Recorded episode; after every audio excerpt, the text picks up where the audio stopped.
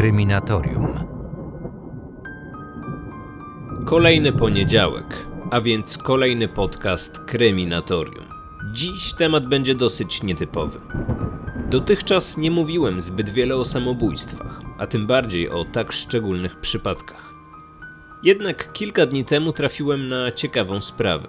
W ostatnich tygodniach media relacjonowały rozpoczęcie pewnego procesu. Chodzi o zdarzenie z 2017 roku w województwie podlaskim. Cała sprawa jest bardzo nietypowa, ponieważ dotyczy zabójstwa na prośbę.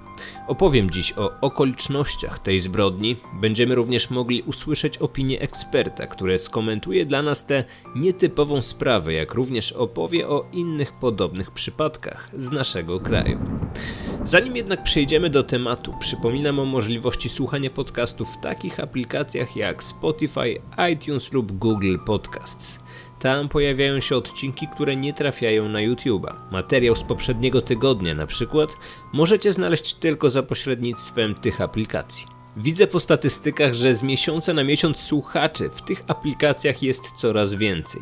Dlatego zachęcam również i Was, czyli widzów w serwisie YouTube, do sprawdzenia tej opcji.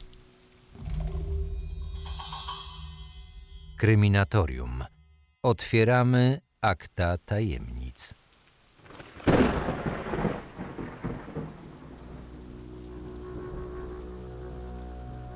Niewielka wieś Lipiny, województwo podlaskie. Około 60 km od Białego Stoku. To właśnie tam 30 października 2017 roku dochodzi do zdarzenia, o którym zaraz opowiem. Tego dnia Marian S. organizuje w swoim domu przyjęcie. Zaprasza znajomych. Nie brakuje również alkoholu. Dla gospodarza imprezy był to trudny czas. Jakiś czas wcześniej odeszła od niego partnerka. Mężczyzna nie może poradzić sobie z tą sytuacją. Jest przygnębiony, żali się znajomym, że nie ma chęci do życia. Zmaga się z myślami samobójczymi, jednak nie ma odwagi, aby podjąć ten ostatni krok. W trakcie spotkania mężczyzna przynosi broń. Jest to odziedziczony po dziadkach karabin z czasów II wojny światowej. Pada strzał. Sąsiedzi alarmują policję. Organizator spotkania Marian S. nie żyje. Przyczyna zgonu to postrzał w głowę. Policja rozpoczyna śledztwo. Zatrzymani zostają uczestnicy imprezy. Po przesłuchaniu w charakterze świadka zostają wypuszczeni. Śledczy mają jednego podejrzanego. To 37-letni mężczyzna, Karol. Wszystko wskazuje na to, że to właśnie on wymierzył śmiertelny strzał. Prokuratura stawia mu zarzut zabójstwa. Mężczyzna przyznaje się i składa wyjaśnienia. Owszem, zabił, ale zrobił to, ponieważ został o to poproszony. Gdy gospodarz imprezy przyniósł do biesiadników broń, najpierw zaczął ją demonstrować. Po chwili oddał karabin koledze, prosząc o to, aby go zastrzelił. Nie był to efekt dziwnego poczucia humoru. Gospodarz tego dnia naprawdę chciał stracić życie. Bardzo dziwna sytuacja. Nic więc dziwnego, że sprawa zainteresowała media. Podczas pierwszego dnia procesu na sali rozpraw zjawiło się wielu reporterów. Na stronie Polsat News usłyszeć możemy w jaki sposób oskarżony odniósł się do zarzuconego mu czynu. Żałuję tego, co się stało, lecz chciałbym powiedzieć, że spełniłem jego prośbę. Według wyjaśnień, które ten mężczyzna składał przed rozpoczęciem procesu, Marian S. wspominał o samobójstwie od dłuższego czasu. Świadkowie, którzy zeznawali na sali rozpraw, potwierdzili, że mężczyzna był rozbity. Rozstanie z kobietą było dla niego dużym ciosem. Partnerka wyprowadziła się od niego i zamieszkała w innej miejscowości. Jednak według opinii znajomych, pomimo tego Marian nie był kompletnie załamany. Na co dzień wykonywał swoje obowiązki w zakładzie stolarskim. Relacjonując dzień śmierci, wszyscy świadkowie zgodnie zeznali, że podczas spotkania nie doszło do żadnej awantury, która mogła być powodem późniejszej tragedii. Marian S. przed śmiercią oddał karabin w ręce znajomego, Karola, pytając, czy ten spełni jego życzenie. Mężczyzna doskonale wiedział o co chodzi. Marian S. wspominał o samobójstwie już przed tym spotkaniem. Jednak zanim 37-latek oddał ten śmiertelny strzał, kilkukrotnie zapytał, czy aby na pewno ma to zrobić. W odpowiedzi usłyszał, że powinien strzelić raz, ale za to konkretnie. Mężczyzna chciał umrzeć na miejscu, a nie w szpitalu. Jeden z zeznających na sali rozpraw świadków przyznał, że również był proszony o podobną pomoc. Jednak nie brał tego na poważnie. Relacjonując spotkanie, podczas którego doszło do tej tragedii, wspomina moment, w którym gospodarz przyniósł stary karabin. Gdy broń wędrowała z rąk do rąk, świadek wstał od stołu i wyszedł. W momencie, gdy padł śmiertelny strzał, miał być odwrócony tyłem. Lokalny serwis internetowy współczesna.pl przytacza także relację innego ze świadków tego zdarzenia. Mówił, że nie potrafi sam sobie strzelić w łeb. Jak jesteśmy jego kolegami, to moglibyśmy mu pomóc, bo on się męczy na tym świecie. Zaczęło się robić poważnie, więc próbowaliśmy jakoś rozładować atmosferę. Próby zmiany tematu nie przynosiły rezultatu. Miejsce zdarzenia było przerażającym widokiem. Strzał oddany został w głowę z odległości 2-3 metrów.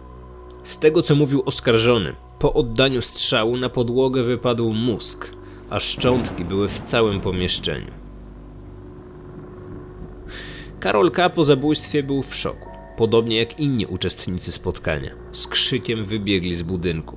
Początkowo zamiar był taki, aby przedstawić śmierć tego człowieka jako wynik samobójstwa. Oskarżony również wyszedł na zewnątrz i na terenie posesji ukrył broń.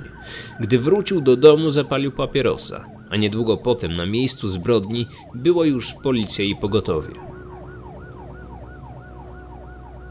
Śledztwo w tej sprawie trwało rok. Powodem były liczne opinie biegłych. Oskarżony został dokładnie przebadany przez psychiatrów i psychologów. Według ich opinii w momencie zdarzenia był poczytalny.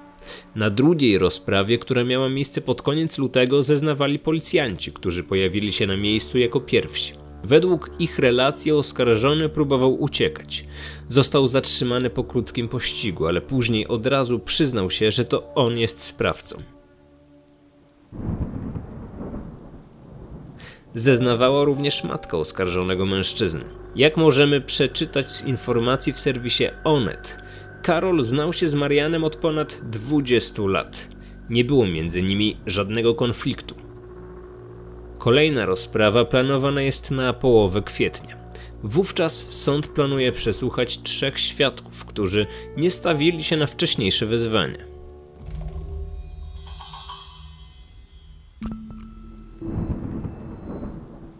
Jak słyszycie, sprawa jest bardzo nietypowa. Gdy trafiłem na opis tej historii po raz pierwszy, od razu pomyślałem, że ten temat na pewno analizuje już Andrzej Gawliński, doktor kryminalistyki, autor wielu publikacji. Jego specjalizacja to właśnie tematy związane z samobójstwami i obecnie uchodzi za jednego z największych ekspertów w tej dziedzinie w naszym kraju. Andrzej Gawliński organizuje także szkolenia z zakresu kryminalistyki na terenie całej Polski. Rok temu miałem przyjemność uczestniczyć w takim szkoleniu, które miało miejsce w Poznaniu. Wiele fachowej wiedzy przekazanej w przystępny sposób na pewno pomogło w realizacji niektórych materiałów. Na tym szkoleniu nasz ekspert opowiadał o podobnych przypadkach, zaznaczając również, że są to niezwykle rzadkie zjawiska. Posłuchajcie proszę, co na temat tej nietypowej sprawy z Podlasia opowie nam Andrzej.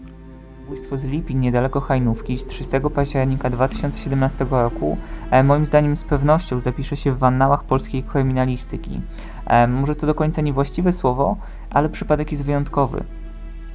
Zabójstwem na prośbę, a też o takiej specyfice zdarzenia mówimy, w praktyce śledczej spotykamy się niezwykle rzadko. E, to ekstremalne przypadki. E, wyjątkowa jest tutaj motywacja sprawcy, który miał ulec prośbom zawiedzionego odejściem konkubiny kolegi e, i go zastrzelić podczas imprezy zakrapianej alkoholem, a także samo zachowanie ofiary samobójcy. No nie tak przecież wygląda klasyczne zabójstwo. Motyw rabunkowy, zazdrość, zawiść to pierwsza myśl, kiedy mówimy o motywacji sprawców zabójstw. No i nikomu nie przychodzi nawet do głowy, że zabójstwo może wyglądać w ten właśnie sposób jak w Lipinach. Ogólnie problemem w takich sprawach jest ustalenie rzeczywistego zamiaru sprawcy oraz faktu istnienia samobójczej intencji po stronie ofiary na podstawie chociażby zeznań świadków, e, treści listu pożegnalnego, ile był napisany, e, czy też e, oględzin miejsca zdarzenia. Niezwykle ważne tutaj są opinie biegłych różnych specjalności, które mają potwierdzić albo wykluczyć przebieg zdarzenia opisywanego przez sprawcę.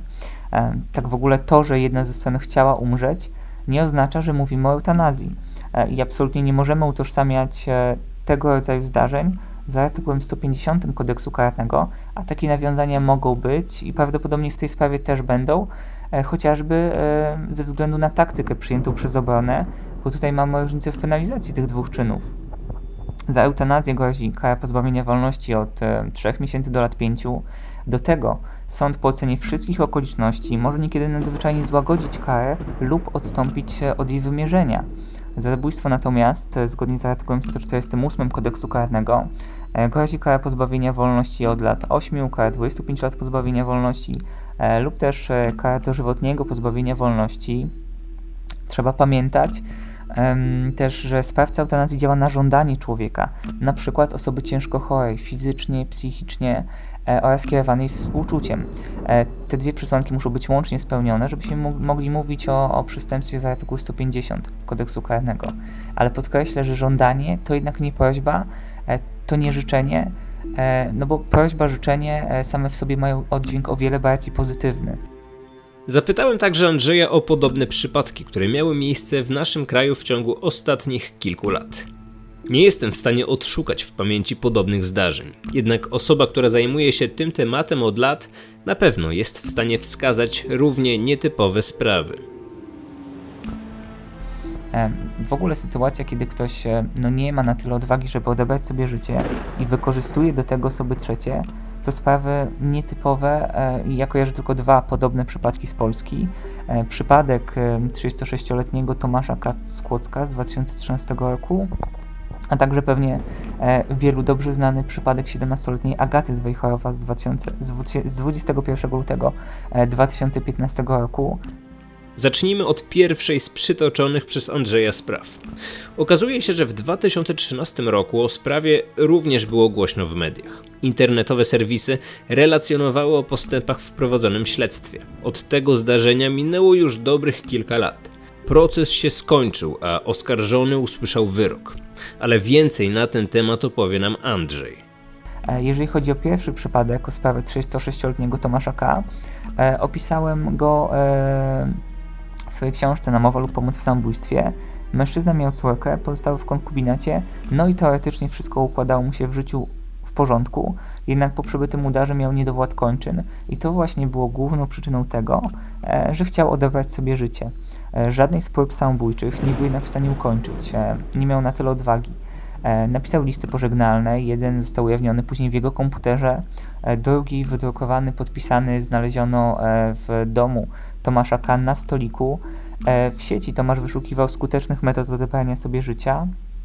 E, założył polisę ubezpieczeniową, zwiększył środki na innej, ubezpieczył konkubinę. To też jest dla nas jasny sygnał, e, jeżeli ktoś podejmuje się tego typu działań, tak jakby chce zabezpieczyć swoich bliskich ze strony finansowej. Często spotykamy się z tego typu działaniem w przypadku długów.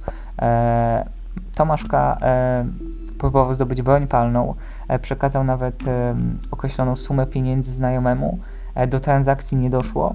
E, mężczyzna wpadł w końcu na pomysł, aby podpytać kolegów, czy któryś by go nie zabił. No i jeden z nich, Andrzej się zgodził, za, to, za co otrzymał wynagrodzenie w kwocie 5000 zł.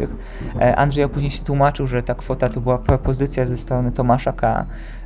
Miał nalegać, żeby Andrzej przyjął pieniądze jako powiedzmy zadośćuczynienie. E, umówionego dnia o określonej godzinie mężczyźni poszli wspólnie na teren kompleksu leśnego. Wcześniej spożywali alkohol, po czym kolega zaczął okładać Tomasza pięściami. E, gdy ten się przewrócił, e, poderżnął mu szyję nożem rzeźnickim, nożem rzeźnickim, a następnie zepchnął z wysokości około 5 metrów. W początkowym okresie śledztwa no mówiono głównie o zabójstwie. Na zwłokach ujawniono przecież obrażenia zadane przez osobę trzecią. E, w pobliżu zwłok ujawniono banknoty o nominałach 50 zł, 20 zł. No zakładano motyw rabunkowy. E, koniec końców e, kolegę Tomasza K. skazano na 12 lat pozbawienia wolności. Kolejna nietypowa sprawa związana jest ze śmiercią młodej dziewczyny. Przypadek Agaty z również interesował największe media w Polsce. Zwłoki Agaty znaleziono e, przypadkowo, ujawnił je przychodzień w parku w gdańskiej dzielnicy Brzeźno. Mm, obrażenia na zwłokach, rana kłuta. Nie było rzeczy osobistych dziewczyny, nie jestem pewien, ale noża chyba też nie było, więc podobnie jak w przypadku Tomasza K., zakładano motyw rabunkowy. Później, ustalając jakie kontakty miała Agata, zwrócono uwagę na dwie koleżanki, e, które były w zbliżonym wieku do dziewczyny. E, okazało się, że Agata miała jej wielokrotnie prosić o pomoc w samobójstwie. E, 17-latka miała wielokrotnie wypowiadać słowa e, zabij mnie dokładnie. E, Agata planowała swoje zabójstwo. Motyw e, najprawdopodobniej problemy zdrowotne. E, dziewczyna była w kryzysie psychicznym. E, sprawę znam jedynie z doniesień medialnych. E, jedna z dziewczyn e, zadała śmiertelny cios, druga pomagała zacierać ślady. Koleżanka, która ugodziła Agatę nożem, e, została skazana na karę pozbawienia wolności e, na, na 11 lat. W tych trzech przypadkach e, Lipiny, przypadek 30 30 36-letniego Tomasza K., przypadek Agaty, do zabójstwa doszło za zgodą ofiar i za ich inicjatywą. No i chciałem podkreślić, że gdyby nie ofiary, to sprawcy nie mieliby w ogóle motywu, aby dokonać tych zbrodni.